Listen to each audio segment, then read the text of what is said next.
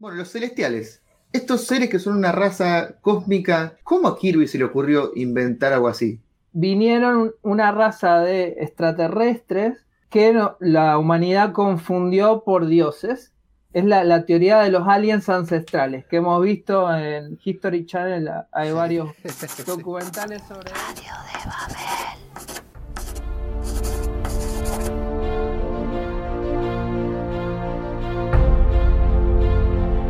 Podcast Cinematográfico de Marvel. Saludos, Marvelivers. Les damos la bienvenida a una nueva entrega de Podcast Cinematográfico de Marvel, el podcast de Radio de Babel, en el que nos dedicamos a hablar de Marvel. Y hoy en particular vamos a responder una pregunta que nos quedó pendiente hace algunos días cuando nos juntamos con Paul de Los Nerds Heredarán la Tierra, que es...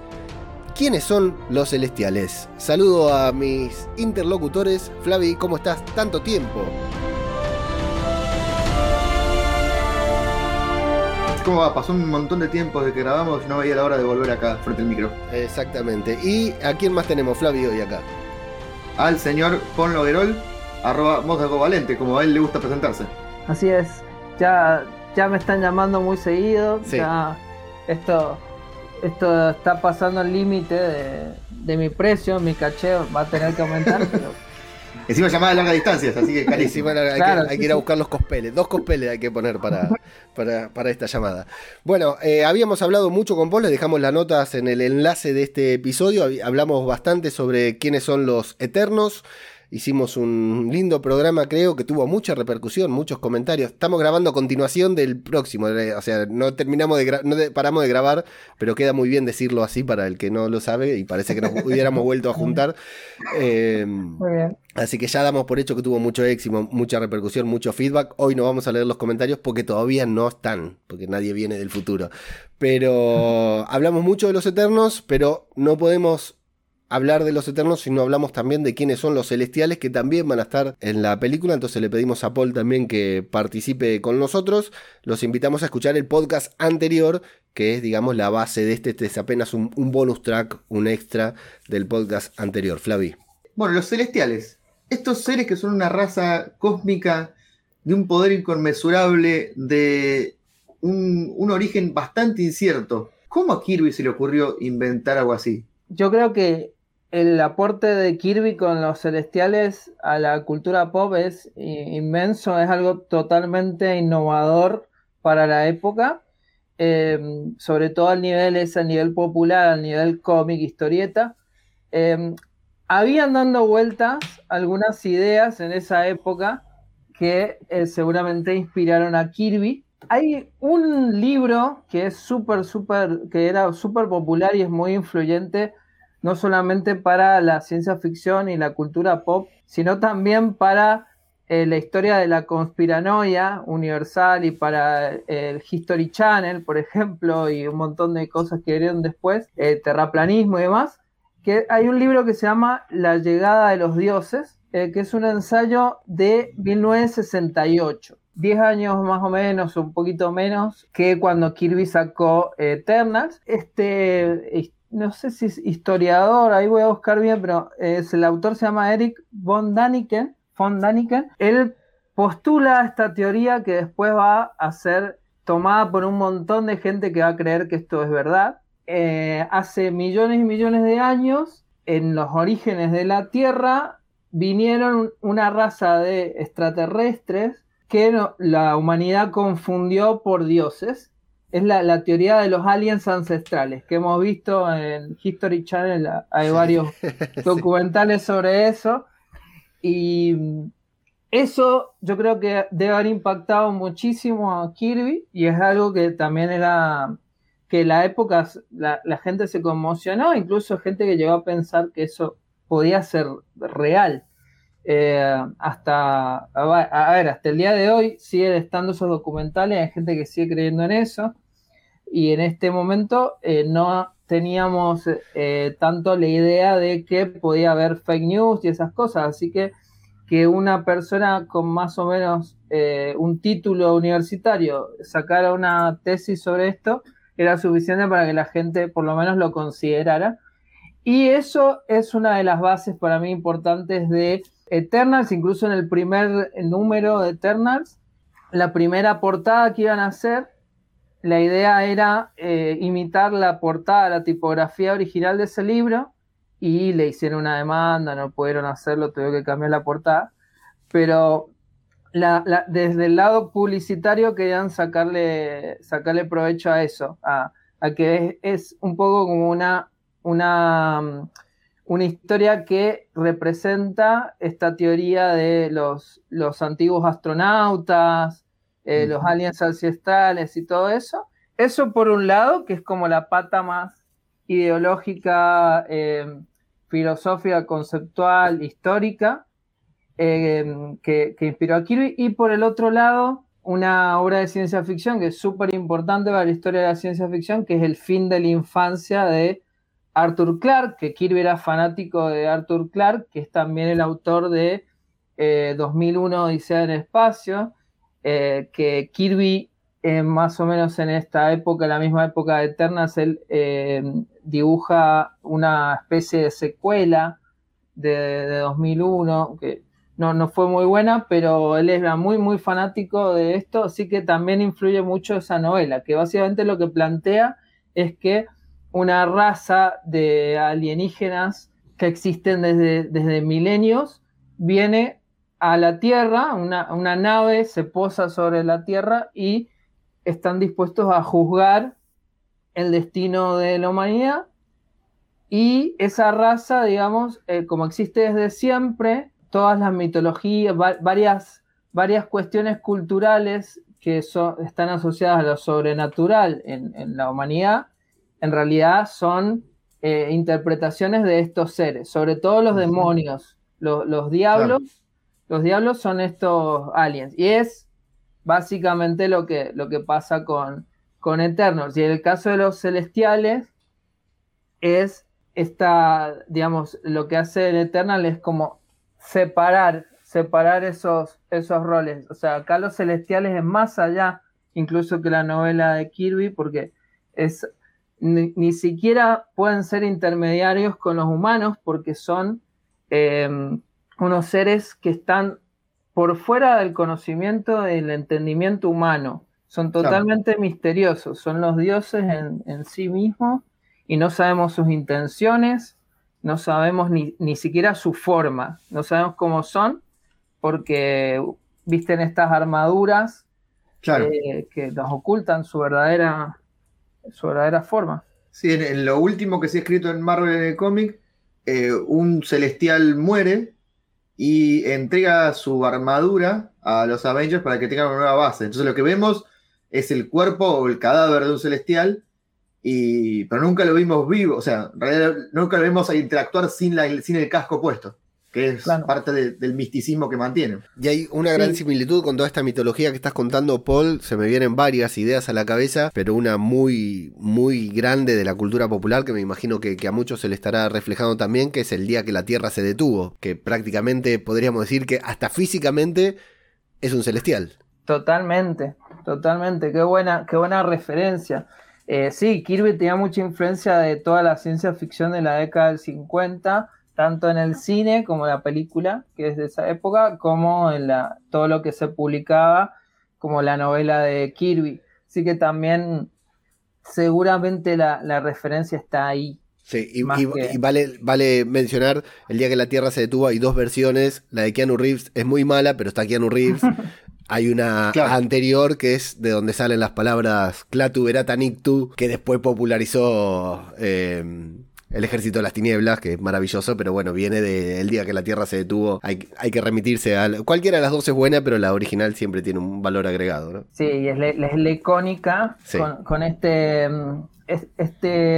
digamos, robot gigante, que bueno, que hace acordar muchísimo a los celestiales. Total. ¿Cómo los ven Perdón, Flavi, ¿cómo lo ves vos, Flavi? ¿Cómo lo ves vos, Paul? A los celestiales en lo poco que pudimos ver en la película también. Bastante bien representados, porque por lo menos los diseños están bastante fieles al dibujo de Kirby. Sobre todo el de Arishem.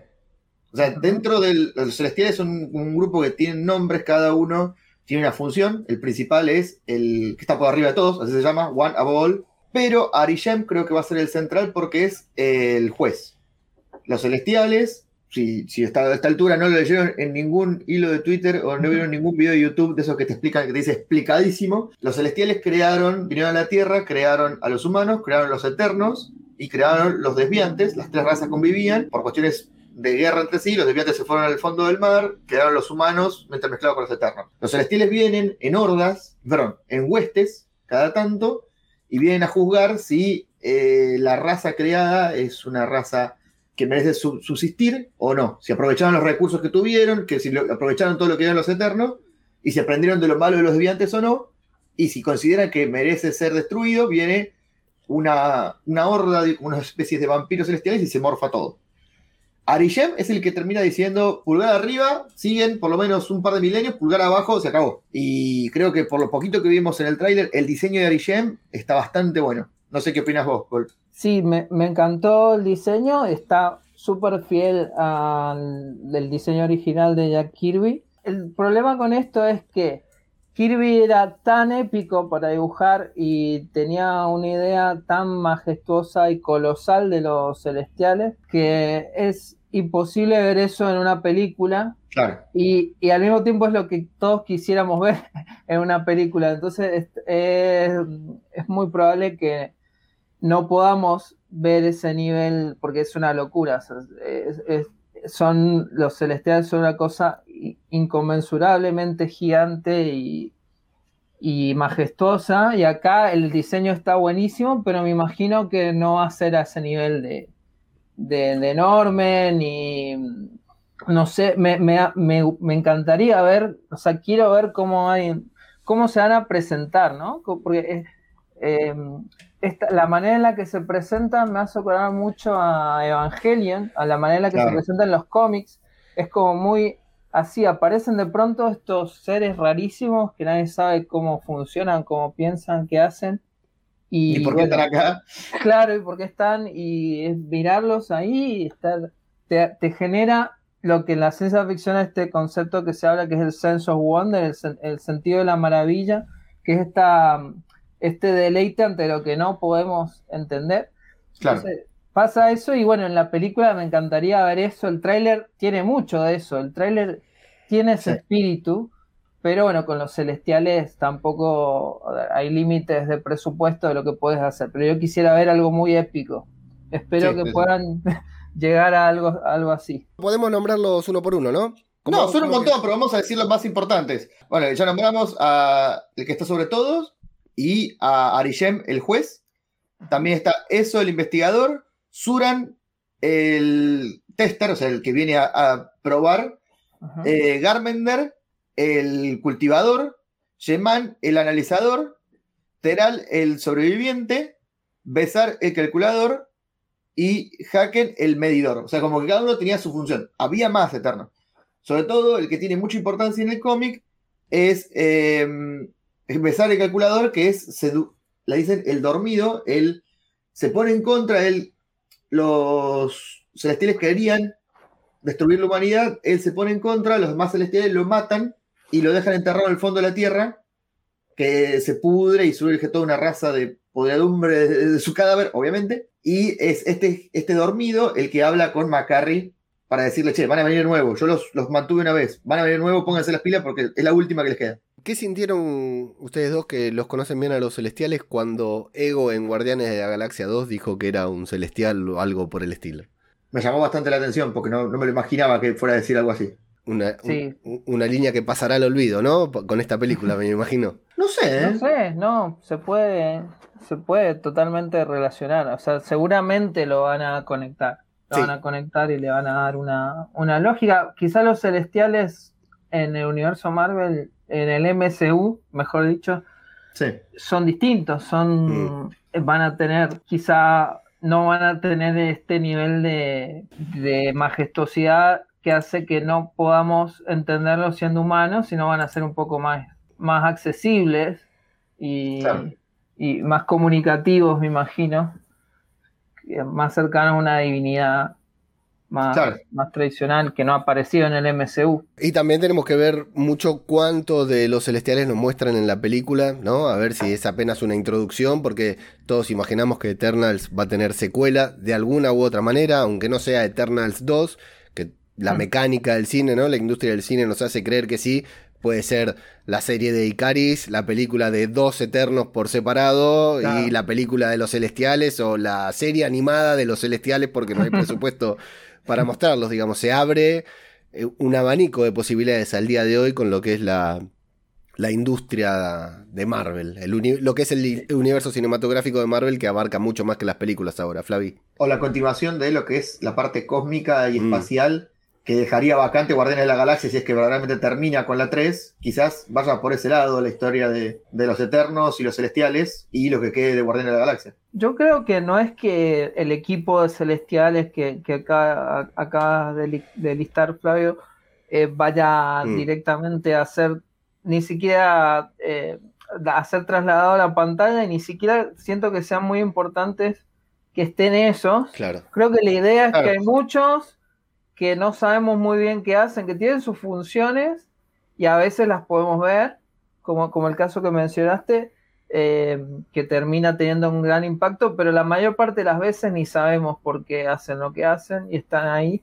Así que no creo que sea muy importante que haya como una fidelidad en ese sentido, que claro, queremos.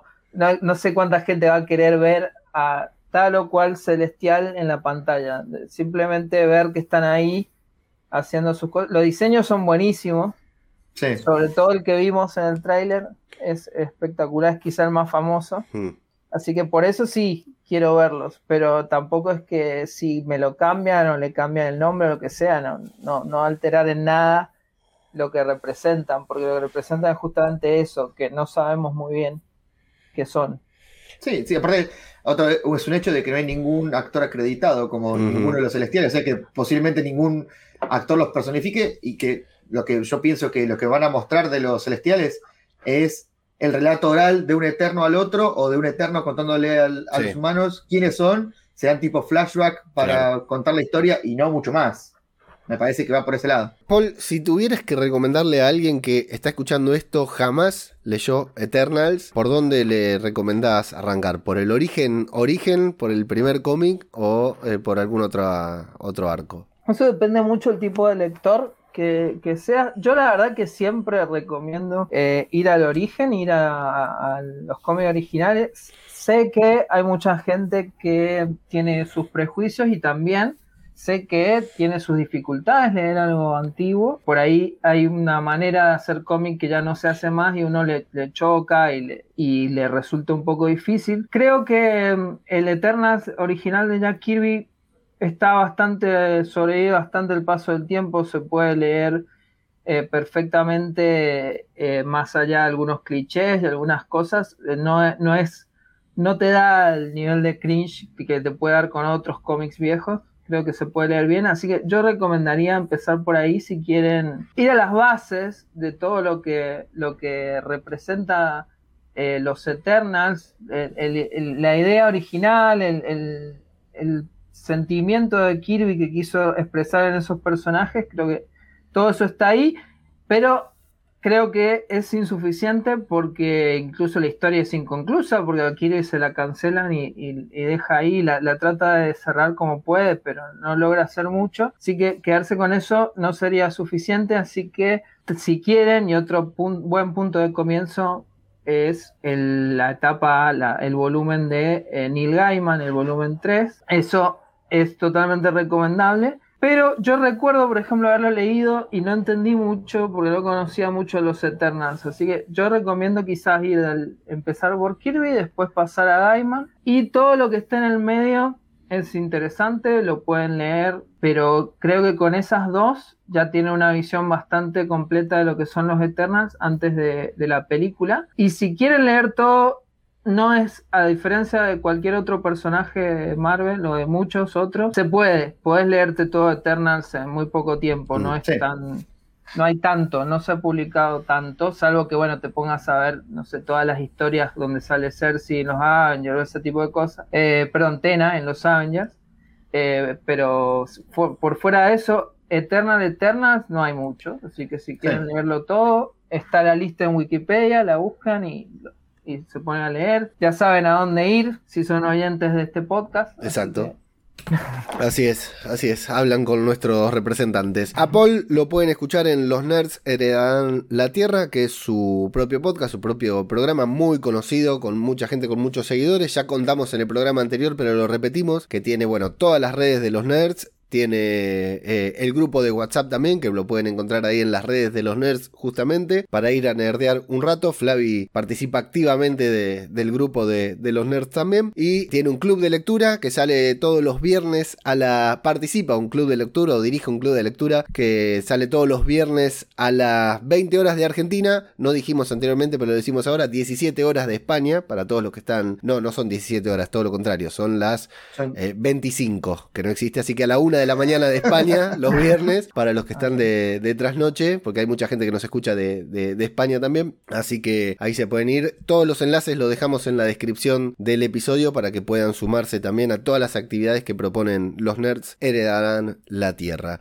Paul, te agradecemos enormemente por las dos participaciones que has tenido en este podcast, un placer, y bueno, ya nos volveremos a encontrar por ahí. Bueno, así es, muchas gracias por la invitación, y bueno, siempre que haya que hablar de Marvel, de Kirby, de cualquiera de estas cosas que tanto me gustan y de la mitología también, y entender el cómic como mitología, que es una de las cosas que más me interesan, bueno, estaré acá, así que muchas gracias. Muy bien. Gracias a vos por venir y sumarte a este programa. Y Flavi, como siempre, muchas gracias por, como te dije antes, también por la gestión y por tu paciencia y dedicación. Es un placer para mí. Muy bien, a todos, muchas gracias y hasta la próxima. Adiós. Chao.